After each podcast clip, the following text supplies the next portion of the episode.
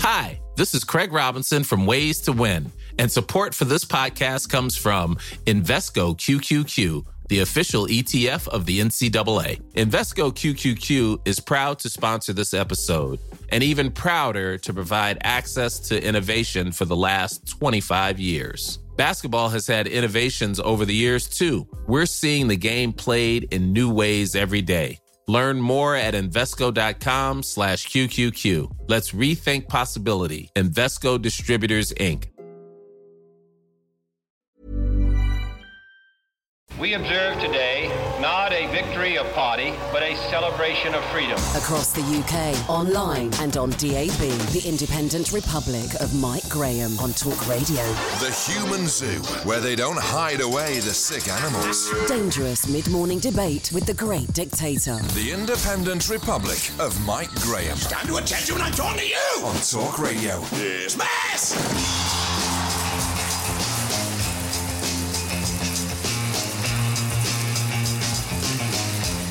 Good morning and welcome to the Independent Republic of Mike Graham. It is great to be back in the big chair after a brief sojourn across the pond uh, to check on our American brothers and sisters. It seems that all hell has broken loose back home in the meantime, though. Tory leadership candidates seem to be in a constant whirlwind of trying to prove they're more interesting than one another. Michael Gove used to snort cocaine, he says. Boris Johnson says he's turned it down at parties. Rory Stewart wants to be the next Forrest Gump of British politics. Esther McVey uh, is still fighting a 30 year old feud, apparently, with Lorraine Kelly. And Sajid Javid claims to be the new kid on the block, even though he's been Home Secretary and he's been in the Cabinet for years and years and years. I can't actually remember who any of the others are, so maybe these five should be the new shortlist after the first round of voting today. We will bring you all of that, of course, as it happens. 0344 499 1000. The big story I want to kick off with, though, uh, is the Jo Brand BBC controversy because the lefty comedian made a joke about throwing battery acid over Nigel Farage. Ha ha bloody ha. I don't think it's very funny, do you? Uh, now she's facing the inevitable calls for retribution, the sack, and all manner of other punishments. I would punish Jo Brand for a lot of things, including her sense of humour, which I don't think is particularly good. However, the real travesty here is about the BBC. First of all, I've got two questions. What is Radio 4 doing producing comedy? It's not their job. They are not a comedy channel, they are a current affairs news channel. Now, if I had told this joke on this very radio station, I would probably be sacked. If I had told any number of jokes about throwing battery acid over any member of the community, whether they be uh, people that were walking, doing their normal duties, or whether they were MPs, whether they were running for office, whether they were police officers, whether they were ambulance crew, wouldn't it be funny if I threw battery acid over one of them, eh? Hey? No, it would not be funny. And so the BBC has a duty of care. They recorded this programme called Heresy. They decided not only was it so funny that they should put it out on the radio, but they thought, you know what? We'll keep the battery acid joke in. I think the BBC is a disgrace, and we're going to move on from that as to why they should now be really seriously looking at the licence fee in this country. I don't particularly care whether Jo Brand wants to make off colour jokes about Nigel Farage or anybody else, but I don't wish to pay her to do so. And that money comes from my pocket. 0344 499 1000. Coming up, we'll keep you updated on what's going on in the Gulf of Oman, where an oil tanker appears to have been hit by a torpedo and is now drifting and on fire in the middle of one of the busiest shipping lanes in the world. Also, we'll tell you what the best and worst of English food is. You're listening to me, Mike Graham, right here on Talk Radio. The Independent Republic of Mike Graham on Talk Radio. Now, predictably, Jo Brand is on the front pages of quite a few of the papers this morning. And Jo Brand has been around for a long time. She is a comedian or a comedian. I don't know which is more appallingly uh, in, in, in, invective and sexist, but she has been, for me, not particularly funny for years and years and years. But she's quite outrageous and she says things which she knows are quite hard to defend. However, she is a comedian. Let's talk to another comedian, Ben uh, van der Velde, who's going to tell us what he makes of all of this. Ben, a very good morning to you. Welcome to the show. Good morning, mate. Nice to chat to you. Yeah, pal. nice to chat to you. Now, listen, I'm not going to get into all the ins and outs of whether or not Jo Brand wants to throw acid over Nigel Farage, whether she's going to encourage other people to do so. This is, for me, purely and simply about a matter of taste. If you want to make a joke about something, by all means do so, but then there may be consequences to that. Well, that's the nature of free speech for anyone, whatever their political persuasion. Yeah. Say what you want to say and then deal with the consequences. I think, my friends, the whole fury with this is the idea of, of context. Yes. Um, Jo is uh, a comedian, and she's known as quite an acerbic comedian. And you said in your intro that uh, Radio 4 is not a comedy channel, but it's got a legacy of broadcasting comedy shows for 40 years. So, so in that context, we're expecting anything that's said to be intended as a joke. And I think the, the exaggeration in the joke is sort of an over the top, cartoonish Tom and Jerry exaggeration. It's that sort of daft violence. And she even said in it, um, I'm not going to do it, it's purely a fantasy. Um, and the, the other thing I would say, with the way um, what she said has been propagated around the internet, very often it's not been the audio clip, it's been the text. And things written down look very different to things when they're said out loud. I've got jokes in my set that when an audience can see me and look in the whites of my eyes, they know that I'm clearly joking but written down on paper, they look. yes, different. no, I couldn't agree with you more. The problem, the reason I say that Radio Four is not a comedy channel is because it's quite important when it comes to things like compliance, when it comes to things like Ofcom, and because I work in the industry and so do you, you know that that's quite important. For example, do you remember when Nigel Farage was put on the panel of Question Time just before?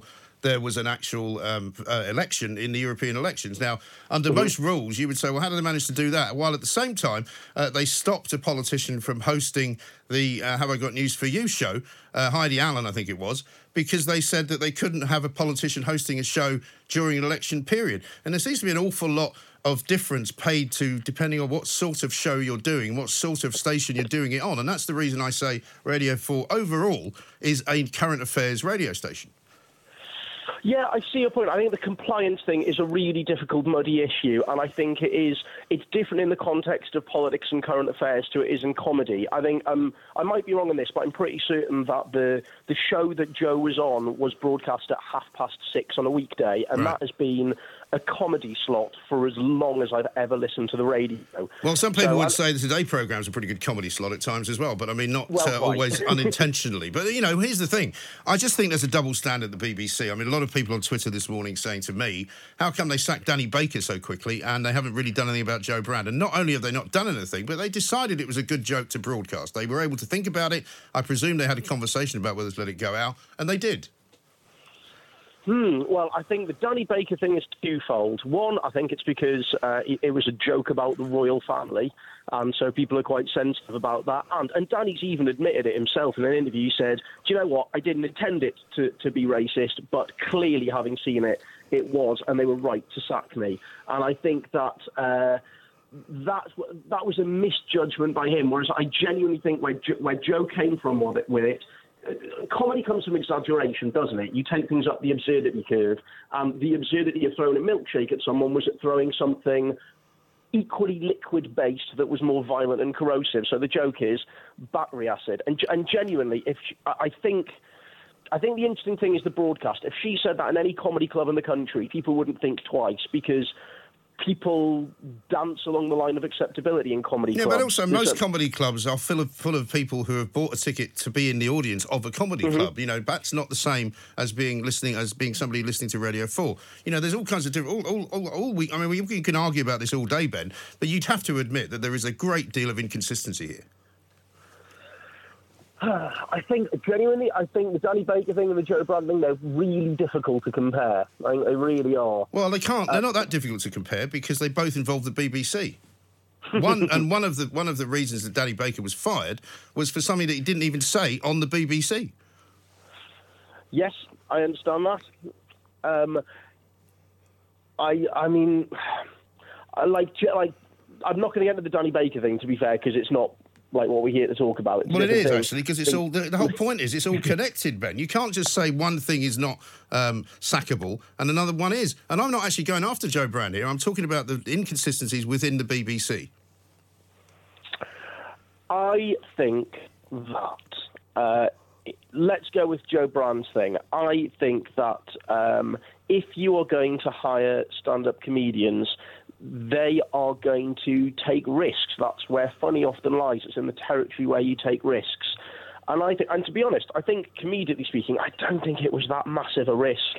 I really don't think it was. I think it was a joke that years ago in a less febrile atmosphere, people would go, "Oh, that's a comic exaggeration. Brilliant. Let's move on." Mm.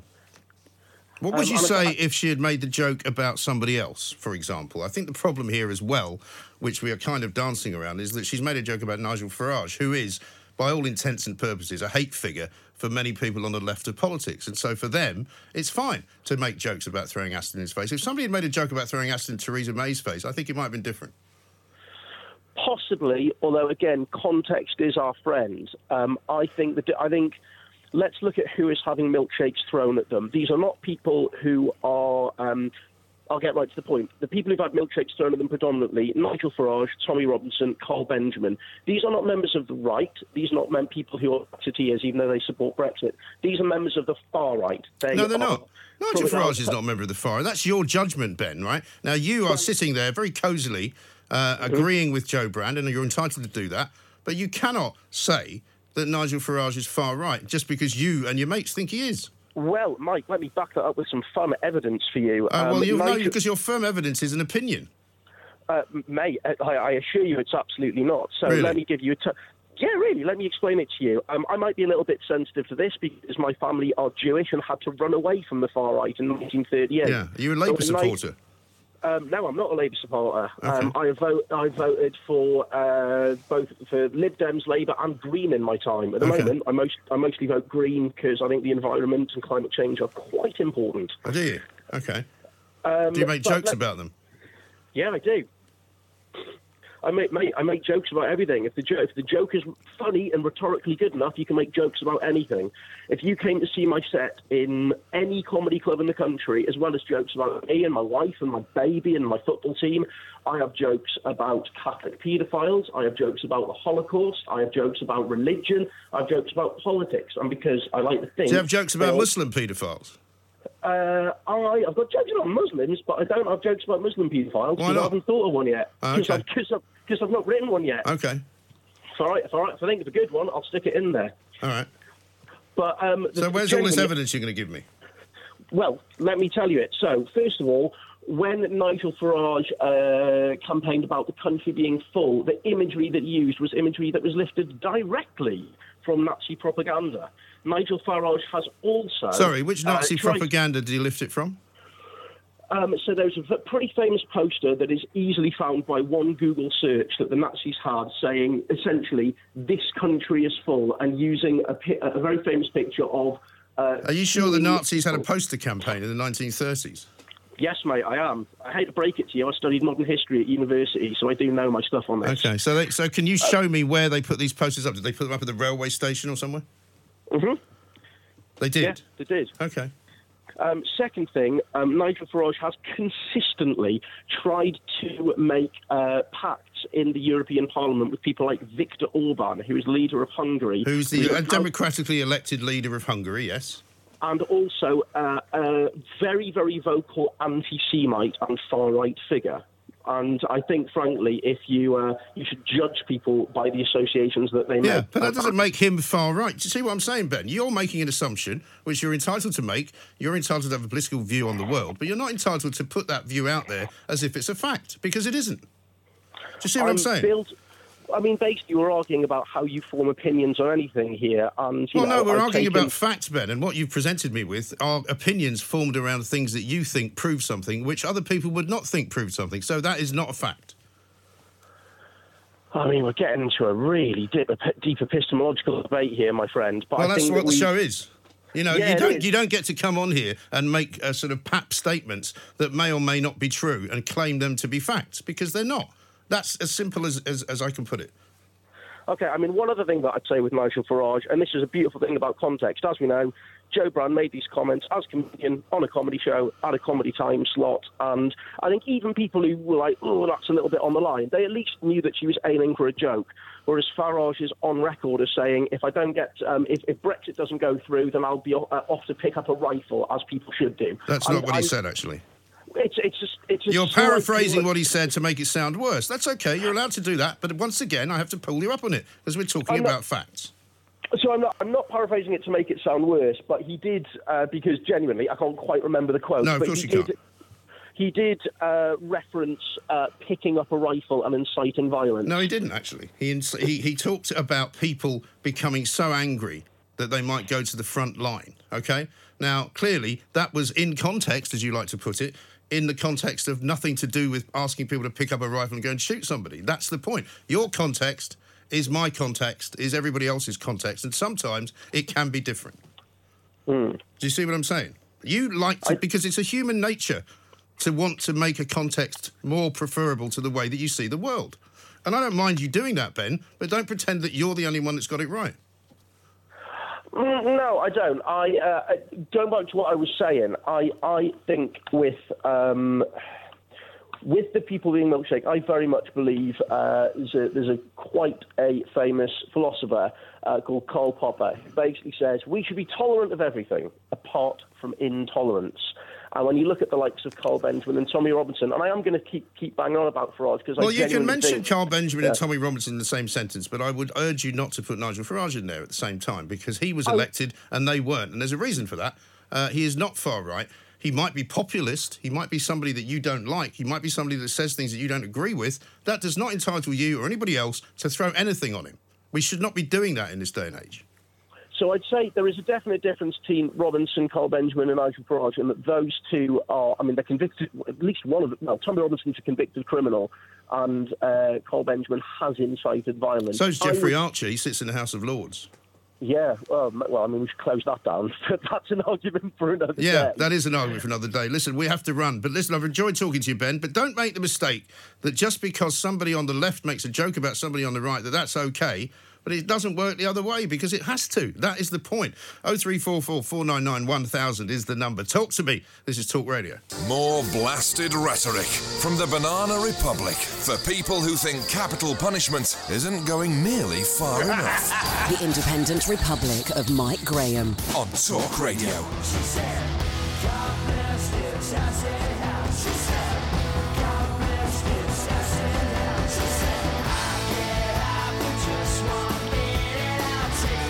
Welcome back to the Independent Republic of Mike Graham. I've missed being here. You know, I have to say it's very nice to be back from America. A guy tweeted me this morning and says, "Can I get a pound for every time you mention you've been in America?" Well, no, you can't. Uh, but I'm going to mention it probably from time to time. So try not to get too worked up about it. Also, here's one thing I want to mention to you. What is it about? Picking up bags at airports, right? I was standing waiting to get my bag off the carousel, right? Now, Heathrow, where I came back into, Terminal 5, there's quite a lot of room. I was standing, say, a metre back from the uh, the actual carousel, and the bags were coming at quite a slow rate. But somebody came and stood right in front of me, and I'm thinking to myself, do you know, I'm standing here for a reason. I'm waiting for my bag. You could stand to the right of me or the left of me, not in front of me. So I moved to the right. Another guy came, stood in front of me. I mean, it could go on all day. What's wrong with people? Sorry, just a bit of a rant. Let's talk to Carl, who's in London. Hello, Carl. Oh, hello, good morning. Good morning to you, sir. What would you like to say? Well, basically, in the United Kingdom, there have been, in recent months, uh, acid attacks. Right. Uh, also, uh, there's uh, plenty of examples of political violence and harassment, and uh, this is going on. Yes. Uh, and this and this kind of thing and this kind of thing doesn't help, really, does it? But basically, it simply gives an excuse to somebody Right. to retaliate. Yes.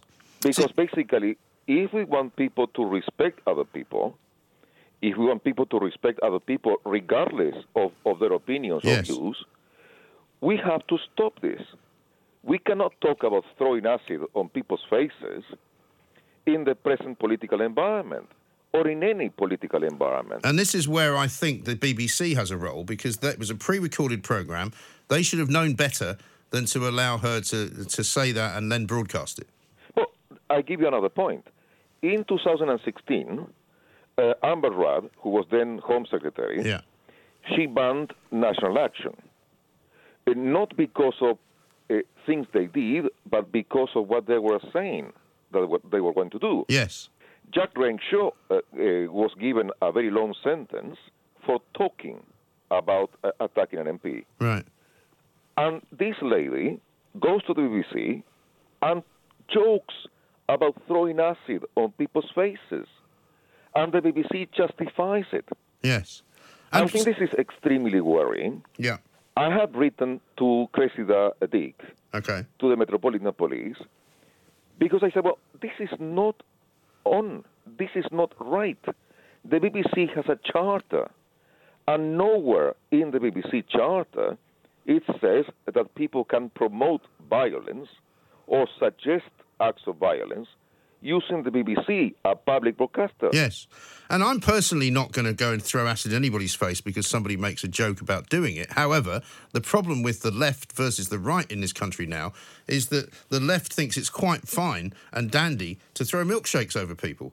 and they It think gets- it's a great laugh, and it's not. it, it gets even worse. A few days ago, uh, there was a demonstration in Westminster, and a black man, and I will point out this, a black man was called Nazi, fascist, racist, all kinds of things. Because he was supporting Donald Trump. Exactly. Yes. And, and Well, the also man- there was an incident where an old, where an old, there was also another incident where uh, that w- ghastly woman who worked for the NHS threw a milkshake or, or helped somebody throw a milkshake over the other Trump supporter. And if that milkshake had been acid, Yeah. Well, exactly. Listen, Carl, you make a very good point. I appreciate your call. Thank you very much indeed. Daniel uh, is in Epsom. Hi, Daniel. Mike, I appreciate that you got to see your family and stuff, but what about the listeners, mate? We missed you. what about your phone? It sounds as if you're talking to me down a tunnel. Does it? Yeah, there you go. That's better. Oh, sorry, mate. Yeah, I was just. I, I wanted to talk about Brexit because I think it's just got more fascinating, right? Because there's there's certain MPs that are, like Dominic Grieve, and they've almost got like a mental illness, and they uh, they will not accept Brexit. So even with the vote last night, so they can't take over Parliament and stop Brexit. They're now saying he's now saying he might vote to bring down his own government, Yeah. which will lead with the Marxists being in number. I mean, 10. why doesn't the guy just walk across the aisle and join the Lib Dems? Because that's where he should be.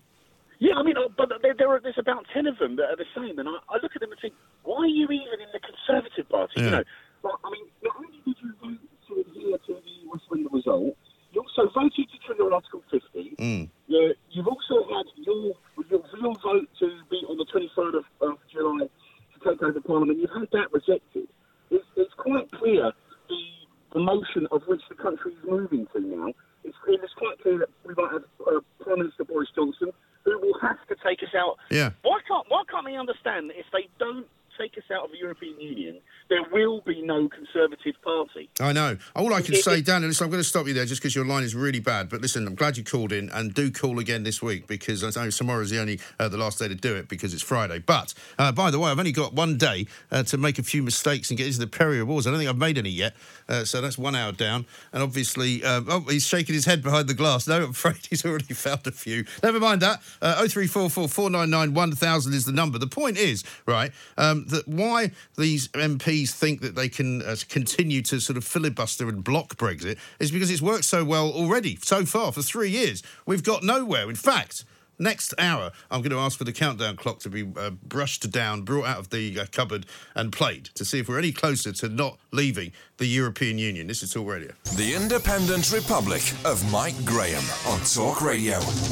Now, when you see on the front page of the Daily Mail, Boris blasts off. So, how did his young girlfriend uh, tame him in time for the big launch? Well, there's lots of ways of answering that question. Not quite sure it needs to be asked. Johnson won't rule out suspending Parliament, is what it says on the front page of the Times. But perhaps more interestingly, uh, a a, story sort of at the bottom of the page. Sir Mark Sedwill, who is thought to be the sort of kingmaker inside of Downing Street, the cabinet secretary, the top civil servant in the land, Sir Humphrey, uh, sort of personified, has basically only held talks with Boris Johnson and Jeremy Hunt. So let's find out from John Craig at Sky what is going on. John, a very good morning to you.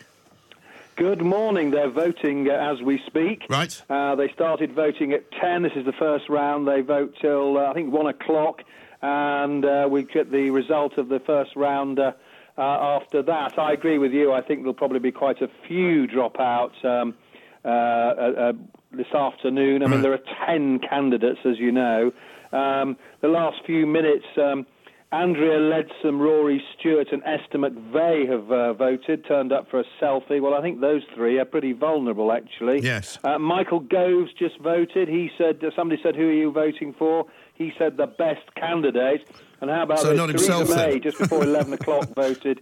Uh, she, um, so when she was asked uh, how she'd voted, she said, none of your business. Hmm. Can I give you the, the Sky um, uh, pro- projection? Please That's do. all they are, Yes. really. Um, Sky's final public tally with 20, 236 of 13, uh, 313 MPs declaring.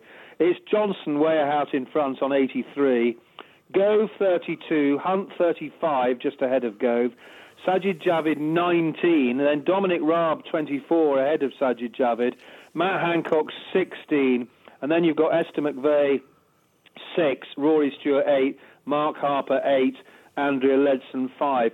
So it looks very much as though McVey, Stewart, Harper, and uh, will be the ones dropping out, so we'll be down to six. Okay, and what is it about Boris Johnson that has kind of brought him back to the fore? Because I remember talking to various people, either MPs and or pundits, over the course of the last year, who always said that the problem for Boris Johnson is getting on the ballot because his difficulty Yes. is inside the parliamentary party. There's obviously some change to that now.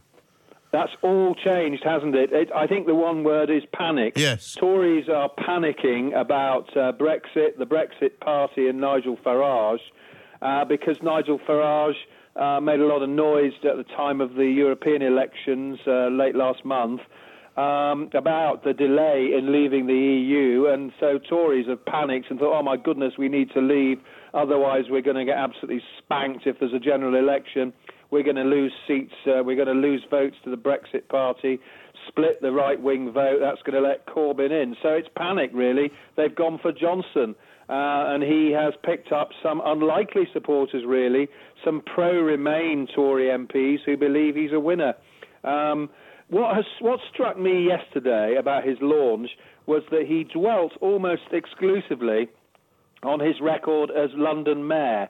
And, and his claim is that because he won the election, he beat Ken Livingstone in London, uh, he can beat another lefty, uh, Jeremy Corbyn. He barely mentioned his time at the Foreign Office. He Right. talked briefly about how he'd been a salesman for the UK abroad. But he's basing, and I've just been looking at another uh, Johnson uh, video actually, he's basing it all on his record as London mayor. Right. Maybe that's deliberate though, because there are those who Oh, yeah. do who do criticise it. Well, obviously it is deliberate. I, I'll take that back as a kind of idiotic thing to say. Sorry, but I mean in the sense that um, the criticism of Boris Johnson seems to be. I mean, all I can say about him when he was mayor was he was a bit self-absorbed. That's fair enough. But people say uh, he was the worst foreign secretary of all time. He was not a details man. He ended up getting that woman in Iran in prison for longer.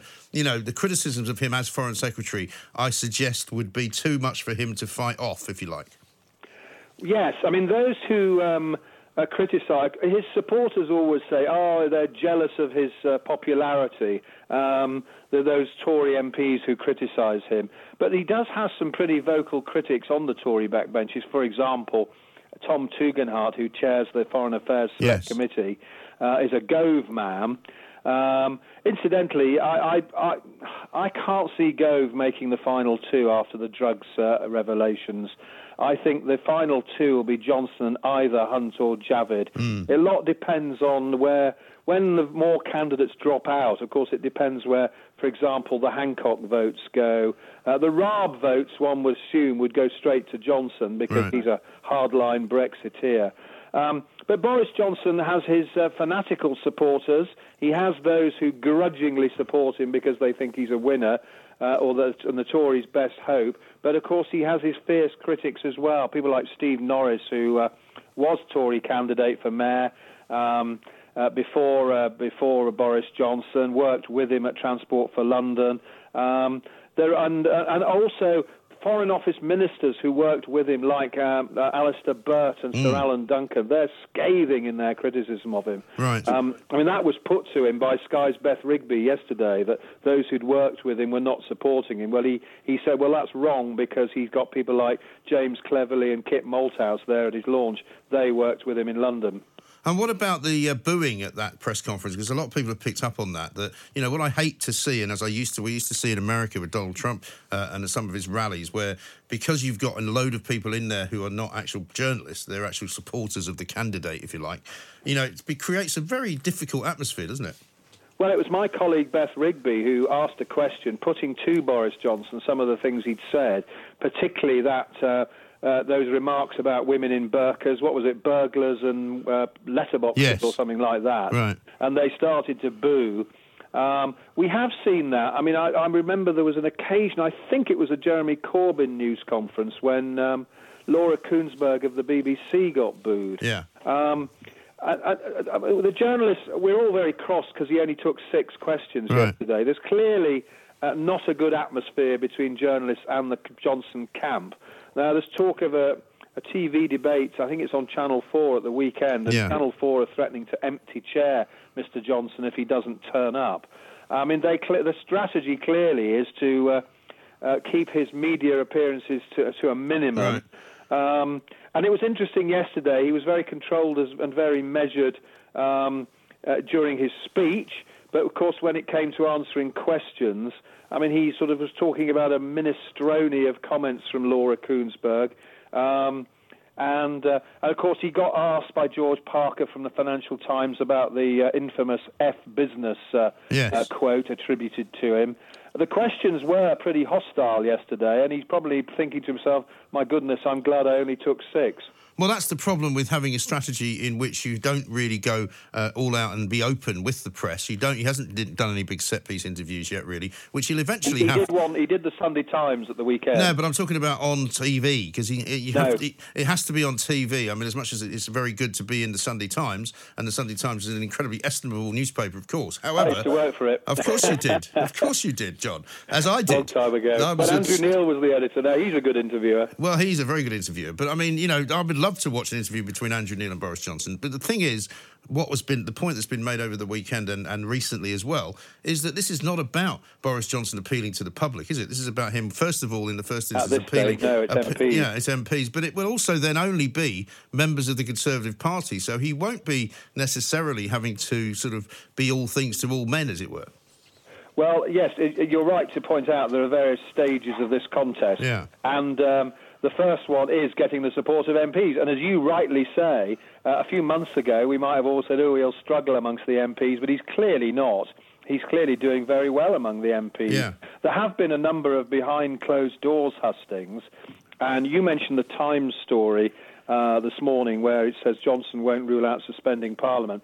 That was actually at a meeting he had with the. Um, Eurosceptic group known as the European Research Group, which is led by Jacob Rees-Mogg, who of course is a big Boris Johnson supporter. Yes. Uh, there is a claim that he's been saying one thing to one group of MPs.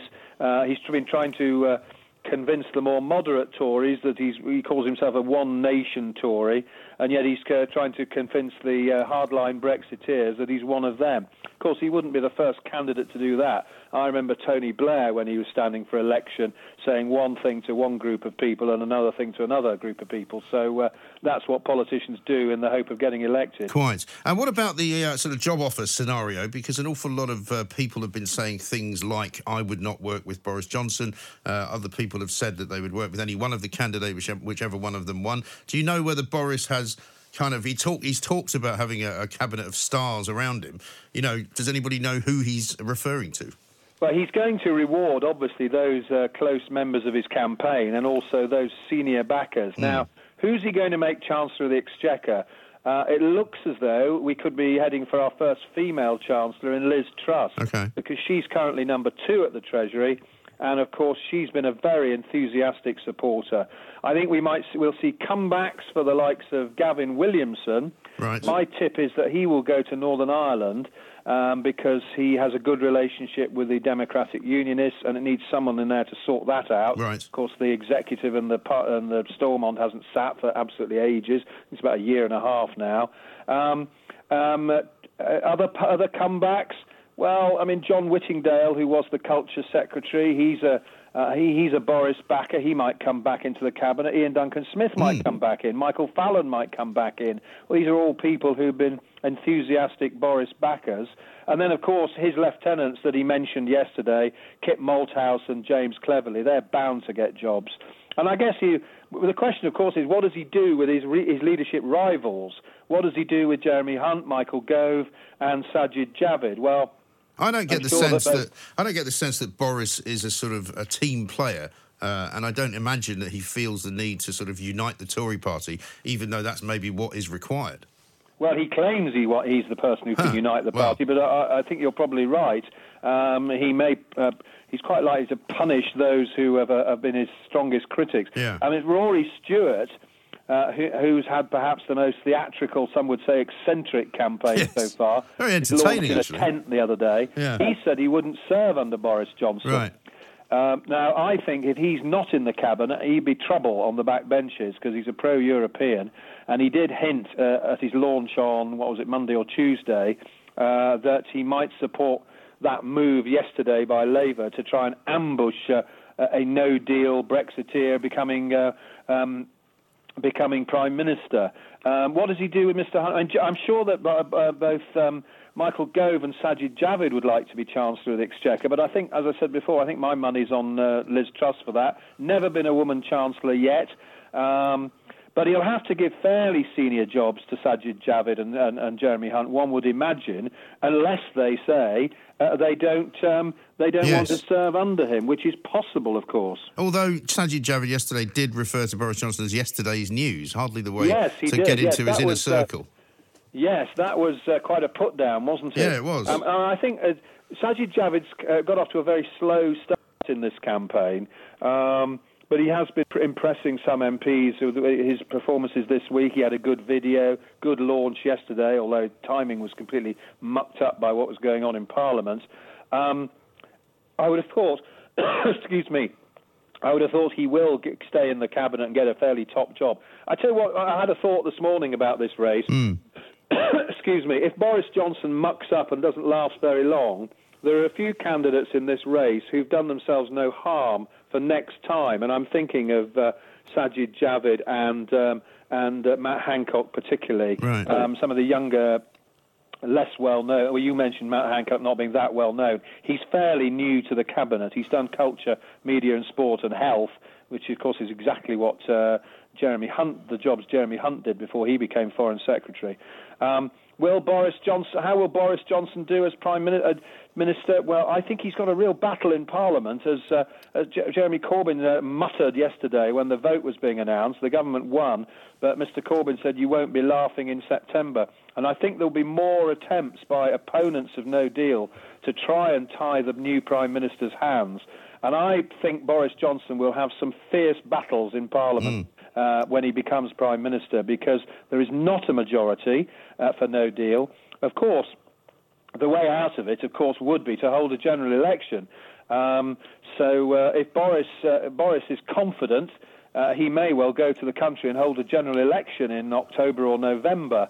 Um, and that uh, would be exciting to say the least. It certainly would. Well, we've got to keep on our toes, John. You know what I mean? We've seen this stuff before. We've seen it come. We've seen it go. John Craig, thank you very much indeed, chief political correspondent for Sky News, setting out uh, what he believes will be the end of the day's results, which are uh, that Boris Johnson should be quite well ahead, according to the Sky poll. That would be no surprise to anyone. And what everyone says is that if Boris Johnson is in fact one of the two names on the final ballot, he will win hands down. And I personally would welcome Boris Johnson as the next Prime Minister. I don't know about you.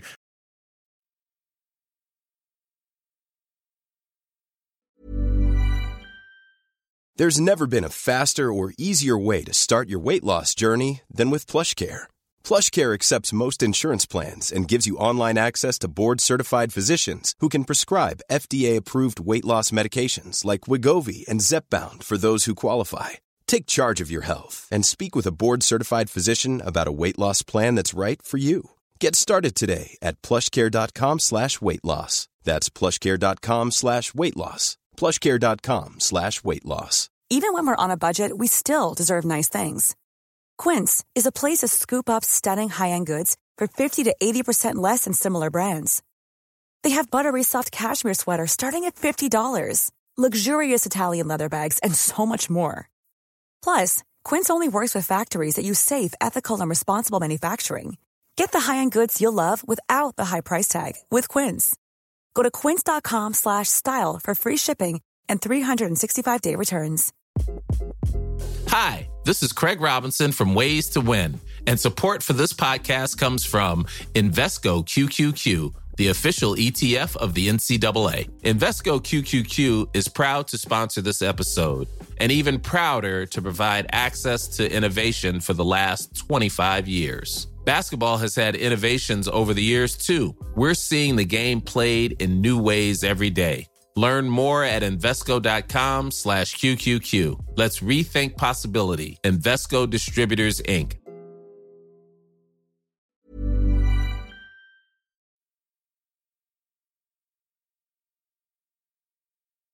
Dangerous mid morning debate with the great dictator. The Independent Republic of Mike Graham on Talk Radio.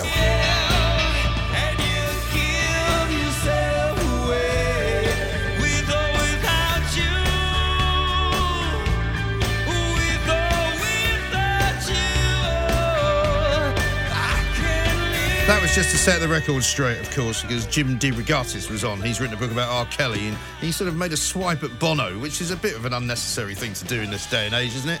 I mean, everybody gets a swipe at Bono. Come up with something better. 0344 499 1000. Let's talk to Giles Coren, a man who quite frequently makes swipes at people he shouldn't. Uh, but it's very welcome to hear uh, to come on here and talk about the best and worst of British food. Mr. Coren, a very good afternoon to you.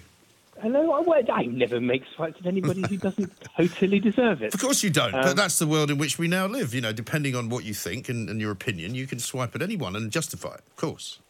I suppose you can. I thought it's my sister who's in big trouble at the moment. Oh, what's Jo she done? Brand and the, well, it's not my, she's not really, but the whole Jo Brand, I should have used battery acid instead Yes. of uh, milkshake thing, that was on my sister's radio show.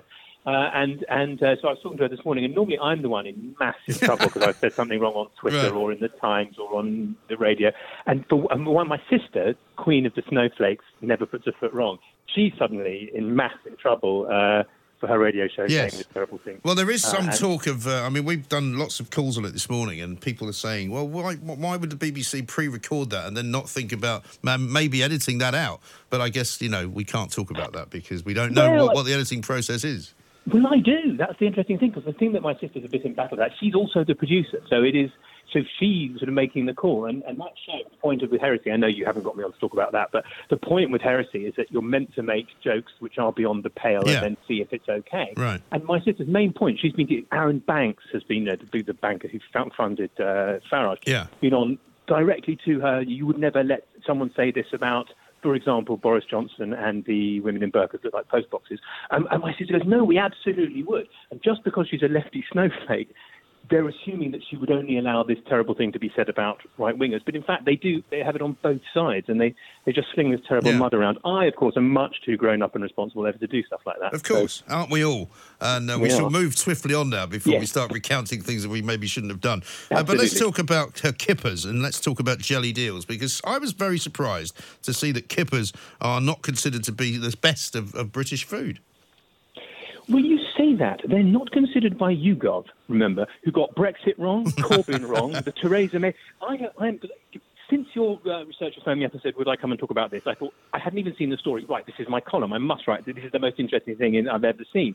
Because YouGov, basically, and it's not just them, other political pollsters, having basically got politics completely wrong for the last three years, wrong about Trump, wrong about. They turned their mind to food. And they've got that wrong as well. Um, well, I suppose uh, there's a certain kind of uh, consistency there, which we don't have in politics these days. Yes, it's no. It's find out what the YouGov survey says in order to discover what is not the case. So they- they've got the, the, the, they've said that they've broken it down into this god tier, top tier. I, mean, I don't know what that really means, but yes, I the only interesting food is the stuff right at the bottom. Yeah. So you mentioned so, so the top they've got Yorkshire pudding. I mean, it's it's not anything. It's just uh, flour and water. Yeah. Uh, actually, you know. And the only a bit of thing really famous about Yorkshire pudding is that nobody can make it. Yes, it's quite difficult to make, and if you do, it's not very nice. And you have you put some gravy. But I mean, a Sunday roast. people- These are all. Sunday fish and chips. A once great dish. When was the last time that you went into a fish and chip shop and had a sort of fresh piece of whiting or hake? Yes. b- battered on the spot and do never. You go into a kebab shop and they offer you pre-battered frozen cod. It's not a British dish. Nobody really eats it. But and and, and things like cottage pie, bangers and mash, shepherd's pie. This is children's food. This is jelly and ice cream stuff. Down at the bottom, liked by fewer than 50%, uh, claim YouGov, are the kippers, which are delicious and healthy, and, and you don't really want to cook them at home because the house smells. No, in fact, I'm not allowed to cook them at home, to be honest. So I have them out. Okay, so what my dad uh, used to do, and this is what, so because my mum wouldn't allow the cooking of kippers in the house, my dad would, and it's genius really, he couldn't cook anything else, but uh, he would um, open the back door, which went off the kitchen, then you heat the pan to, to you know, as hot as it would get, Yeah. put the kippers in, then run out the back, uh, and and by the and you leave it for a couple of minutes while the pan, flip it over, and then, and your kipper's done. And all the smell has gone outside for the neighbours. Yeah. And then you and then you can bring it back in and eat it, and none of the smell goes into the house. So, no, that is a very um, good idea. I like the sound of that- that. You can also you can is- also wrap it in foil and do it on the barbecue if you're really, really, really desperate for kippers. Yes, tha- that's also. But I mean, kippers are a breakfast thing, and you're about to go to work. You can't really go out and start lighting the coals. I thought you could. uh, but it, it, it seems quite a palaver for breakfast. But look, all the other things down there are tiny bit edgy, but much more delicious. Well, Black pudding. haggis, for example, I love. I Yeah. mean, partly due to my Scottish heritage, I love haggis in all its forms. Yes, no, haggis is haggis is great. I'm not at all Scottish, and I love haggis. It's the one dish that literally, truly is good with whiskey. I mean, it's not just a Burns Night novelty. Yeah. Because it's so sort of spicy Mm. and a little bit, it goes really, really well with whiskey. Then the nicer the whiskey, the better it goes. When whiskey doesn't really go with anything else. Um, and, and haggis is delicious, as is black pudding, um, where people go, oh, yuck, pig's blood and, and whatever. But but but it's a, if you don't know what's in it, my six-year-old son, his favourite, he loves black pudding. He loves it. Doesn't really know what it is. Right. And he'll come a point when he discovers that it's pig's blood and sawdust. Well, also, you know, but pig's blood and sawdust is probably better for you than the stuff that you get in regular sausages, which is parts of the pig that you probably wouldn't want to grind up if you really knew what they were going to end up as. Absolutely, absolutely. But and, and always sort of gristle and toenail and Yeah. and stuff. Oh. Those are the bits you don't want to know. Whereas the black, no, I like black pudding. It's, it's delicious and interesting and kind of. I mean, it's not uniquely British. There is boudin noir in France. There's morcilla in Yeah. Spain. They have, but it's just good. Um, steak and kidney pudding they've got down as disgusting. If it's done properly, you make that. a suet crust with Yeah. proper steak and kidney. It's it's it's delicious. All, all those things down there. Faggots are uh, delicious. I mean, it's, it's the lungs and lights. It's not that great, and they have a faintly problematic name. Um, That is a bit difficult, yeah. Let me give you just before uh, we move on to anything else. There's a uh, once found, and I only found this by accident. I went to there was a pub in Kent somewhere down near Sandwich, and they were serving for lunch uh, brown bread sandwiches with black pudding and mango chutney. It's one of the greatest things I've ever eaten. That sounds very good because because because often often black puddings are quite peppery, quite spicy, Yeah. and then it's really nice to have with the mango chutney. Mm. Um, And yeah, what no, about no, this thing about cauliflower cheese, where apparently women prefer it more than men? Yeah, I mean um, that's a bit that's a bit weird. I mean, it, cauliflower's sort of fallen out of fashion. It had a crisis. Uh, uh, uh, it's a little bit better recently, but basically because it was always based on the fact that English, we we're stupid and English people really know nothing about food. Everyone started to eat vegetables just to be healthy. You need a bit of green. Yeah. Because cauliflowers are not green, people thought they weren't all that healthy. That they were a bit like potatoes. Yes. So people stopped eating them and eating broccoli instead, and I think broccoli is a bit disgusting. So cauliflower cheese, it's weird. Yes, women are slightly more meat dodgers than men. They are in, in our household. My wife will quite often. I'll, I'll, I'll be, we'll, she'll, she'll make dinner on it. Hmm. I mean, it's not. I, I sometimes cook too, but when when she cooks, I'll sit down to, and there'll be all cauliflower cheese and some carrots. And this is, and I'm sitting there with my holding my knife and fork, waiting for the meat to arrive. Right. And it doesn't. It doesn't because tonight we're going vegetarian, and I really and I will eat it, but that's always going to be the woman's choice. Never Yeah, the the yeah, I think So- you're right. I mean, I'm in the same boat occasionally, and it's basically all about, um, you know, a part. If you're a part-time vegetarian, that's fine, but let's not make it more than one day at a time. a flexitarian, they call Yes, themselves now. yes. I think it- it's probably okay. I mean, I understand some of this notion that animal farming is, is bad for bad for the whatever the fucking ozone layer, whatever it is. And these are all sort of, but- you can't do it all the time. You can only do it uh, occasionally. And if, if women want to make cauliflower cheese occasionally, and we eat it, and then the next day we can go back to our steak and kidney pudding, then we're fine. Yeah, I think you're absolutely right. I'm off to Borough Market after this to go and have something meaty, I think. Thank you very much indeed. Uh, Giles Coren there uh, telling us all about why uh, YouGov are no good at doing surveys about food either. Uh, they messed up all the politics. They've moved on to another subject, and apparently they're not getting that right either. Coming up, though, uh, we will be finding out precisely what's going on at Tory Party HQ because we're expecting to hear exactly which candidates are likely to go forward to the second ballot and see who is closest to becoming Prime Minister. Ross Kempsell will join us. This is Talk Radio. Across the UK, online and on DAB. We are Talk Radio. Can I get an encore? Do you want more? Cook and roll with the Brooklyn boys. So for one last time, I need y'all to roll. Uh, uh, uh, yeah. Now what the hell are you waiting for? After me, there should be no more. So for one last time, make some noise. Now, normally at this time of the day, I would be preparing uh, to leave the studio, but lucky old you, uh, thanks to the Tory party, I've been remaining uh, here. I'm not leaving, uh, much as Theresa May have remained in Downing Street, even though there was a new leader supposedly being voted on. Ross Kempsell is here with me because he's a political editor at Talk Radio, and we are expecting within moments, minutes possibly, uh, the uh, result of the first ballot in the Tory leadership contest. Ross, welcome back to the show. Um, first ballot results live. We'll be hearing somebody who's going to read the, out the result. They're going to be they're going to be read by Cheryl Gillan, who is a senior Hmm. Tory MP. She is the joint executive secretary of the 1922 committee, and she's running the leadership election jointly with Charles Walker, another official on the 1922 committee. So it'll either be Dame Cheryl Gillan or Charles Walker MP who are going to read out the results. They're the returning officers for the election. The uh, voting has been underway from 10 a.m. Uh, until 12 p.m. So it shut 57 minutes ago. So those votes were then taken from the voting room, committee room 14, to another sealed So room. that's normally the, the, the, the uh, 1922 committee room. That's it? right. That's Yeah. right. It's a big room uh, on a corridor that runs parallel to the River Thames uh, on the side of the Palace of Westminster. Big views outside of, Yeah. of London and also big paintings on the wall. It's a very historic room in the House of Commons. Those ballot boxes. Uh, well, Dame Cheryl Gillan, I should tell you, has has has experience as an election observer in Bosnia and Herzegovina and other Mm. places, and she's using her experience. So there have been a series of new measures brought in. Tory MPs weren't allowed to have their mobile phones on them this Right. morning when they voted. Uh, they've been using different colour ballot papers to uh, have a security measure. They're not allowed to tweet or photograph anything to do with the election uh, uh, or the ballot paper. Obviously, they've been saying who they're supporting, but nothing to do with the procedure. They've got a special stamp on them, I'm told, uh, from the So it's been taken committee. very, very It's seriously been then. taken very, very seriously. And even more seriously of all, uh, these two officials in the 1922 committee know all of the MPs, uh, but they've checked their parliamentary passes just to make sure they're not somebody else posing as Right. a Tory MP, even Okay. though even though they know them as their Mm. kind of friends and colleagues. We can see on the monitors uh, inside Committee Room 14 at the moment. Uh, the uh, there is a row of uh, desks. These are uh, actually have inkwells on them. These desks they're so old. They've Right. been there since the 19th century, Wow. uh, and uh, we're waiting for the officials of the 1922 committee to file in. Now there are 313 Conservative MPs in total. All of them are allowed one vote, uh, including the Prime Minister, including the candidates. And I asked you that question earlier. Who's she voting for? She wouldn't reveal, would she, when uh, she was asked today? she wouldn't reveal it. She said uh, uh, that it's not for you to know when she left the voting room, so nobody knows who Theresa May has voted for. We know who uh, 238 Tory MPs have publicly said that they're going to vote for. So 238 are declared. That means 75 Tory MPs are undeclared, so we don't know which way those votes are going to go. On the projection of the declared votes, we would see Boris Johnson taking the top of the first ballot with 84, Jeremy Hunt, his nearest rival, on 37, so more than halfway behind him.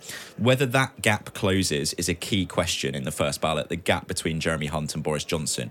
We then have Michael Gove. He's projected on 34 de- declarations. If he scores fewer than that, that's a sign that the campaign, which has been all over the place really Mm. for Michael Gove, Yeah. according to many uh, critics, uh, all of the stories about cocaine and drug use, kind of horrendous series of, of media stories for Michael Gove, whether that has had an effect on him. Uh, Dominic Raab, the same, languishing behind on 23 in terms of public declarations. If he doesn't meet those numbers, there'll be huge pressure on him to pull out Yeah. and to back either Boris Johnson or Michael Gove, I would have thought, going forward. Then we have the kind of lower ranked candidates. We have Andrea Leadsom at the bottom on four. You would expect her to get knocked out. There were some rumours this morning that she would pull out before this vote to avoid losing. Her team have insisted to me in the past 50 minutes that they do have the necessary 17 Yeah. uh, to remain in the competition. But and for someone like her, I suppose, to get to the magic number uh, is actually an endorsement more than it is a failure. Because even though she may be well behind the front runner, Boris Johnson, you know, being told that you're probably going to have to drop out and then getting the right number is quite a boost, really, isn't it? Um, uh, yes, I think it is, and uh, partially that is because some MPs borrow or lend their votes to lower ranked candidates.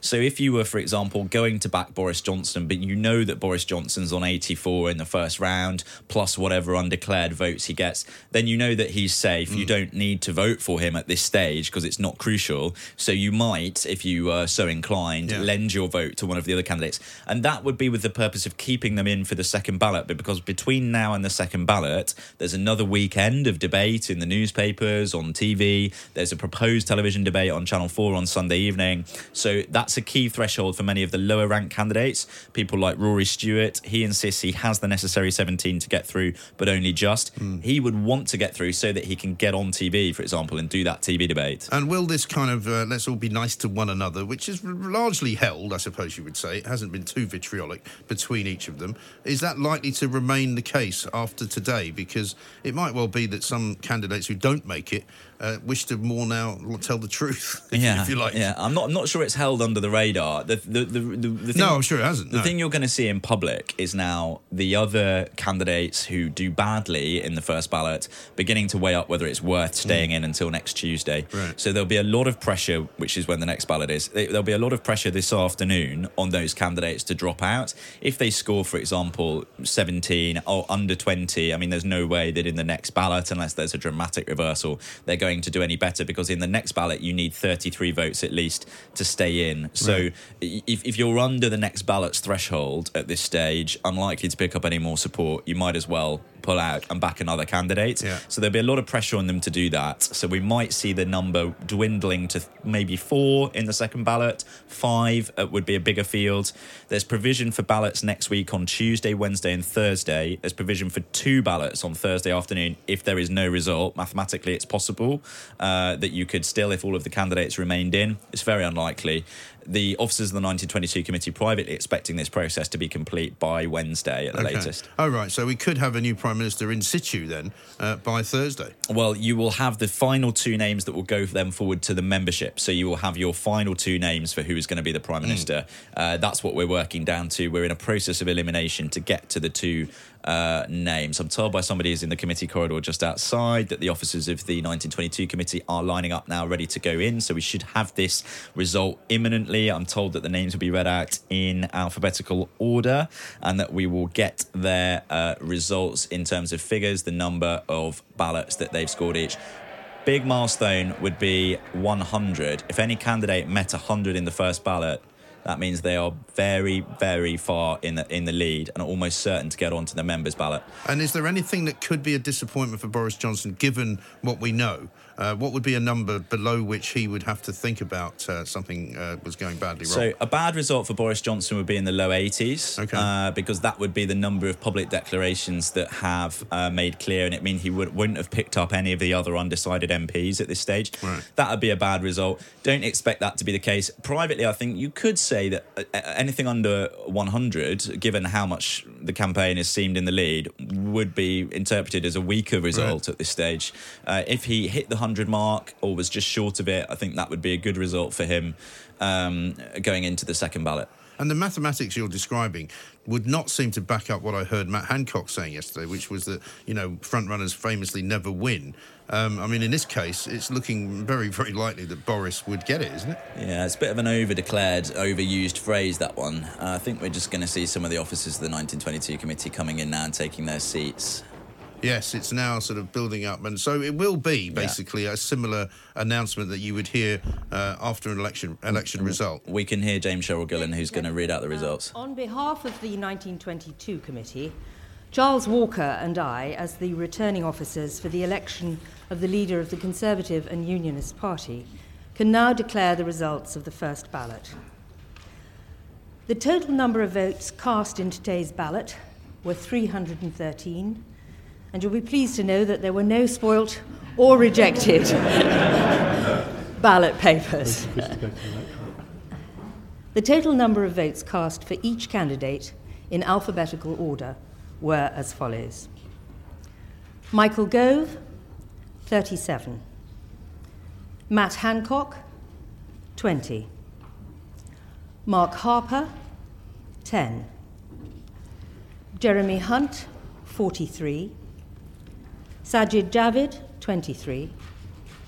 Boris Johnson, 114. Andrea Leadsom, 11. Esther McVey, 9. Dominic Raab, 27. And Rory Stewart, 19. Therefore, the following seven candidates are eligible to participate in the next ballot on Tuesday, the 18th of June Michael Gove, Matt Hancock, Jeremy Hunt, Sajid Javid, Boris Johnson, Dominic Raab, and Rory Stewart.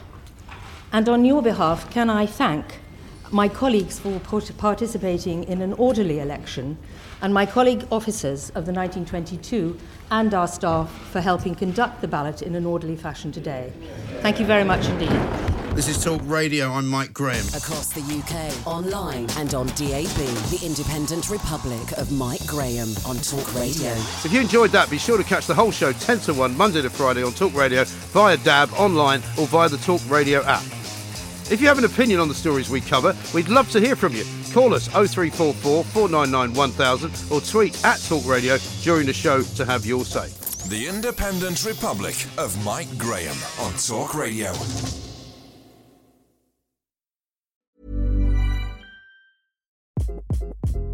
Hi, this is Craig Robinson from Ways to Win, and support for this podcast comes from Invesco QQQ, the official ETF of the NCAA. The future isn't scary. Not realizing its potential, however, could be. Just like on the recruiting trail, I've seen potential come in many forms as a coach. Learn more at Invesco.com slash QQQ. Let's rethink possibility. Invesco Distributors, Inc.